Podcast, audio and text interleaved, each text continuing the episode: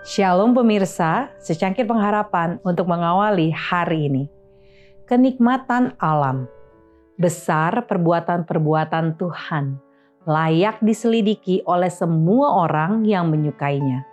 Mazmur 111 ayat 2. Sekalipun dosa telah menyelubungi bumi ini, Allah ingin agar anak-anaknya menemukan kesenangan dalam hasil karya tangannya itu Hidup yang terbaik halaman 246.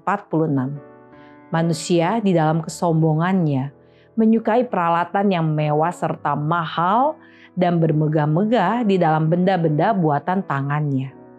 Tetapi Allah menempatkan Adam di dalam sebuah taman. Inilah rumah tempat tinggalnya. Langit yang biru merupakan atapnya. Bumi dengan bunga-bunganya yang indah serta permadani rumput adalah lantainya. Dan dahan serta daun-daun pohon yang indah merupakan tempat bernaungnya. Pada dinding-dindingnya bergantungan hiasan-hiasan yang indah, hasil ciptaan seniman yang agung itu.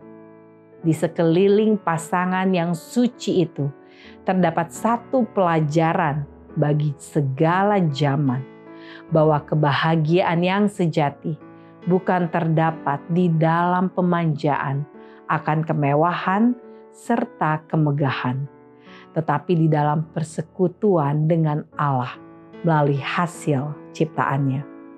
Kalau saja manusia mau memberikan lebih sedikit perhatian kepada benda-benda buatan tangan manusia dan memupuk kesederhanaan, maka mereka akan lebih mengerti tentang maksud-maksud Allah dalam menciptakan manusia.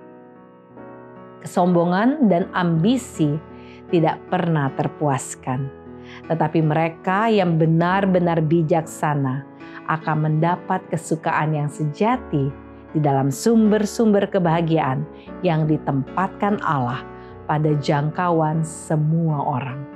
Alfa dan Omega jilid 1 halaman 42 dan 43. Demikianlah renungan kita hari ini.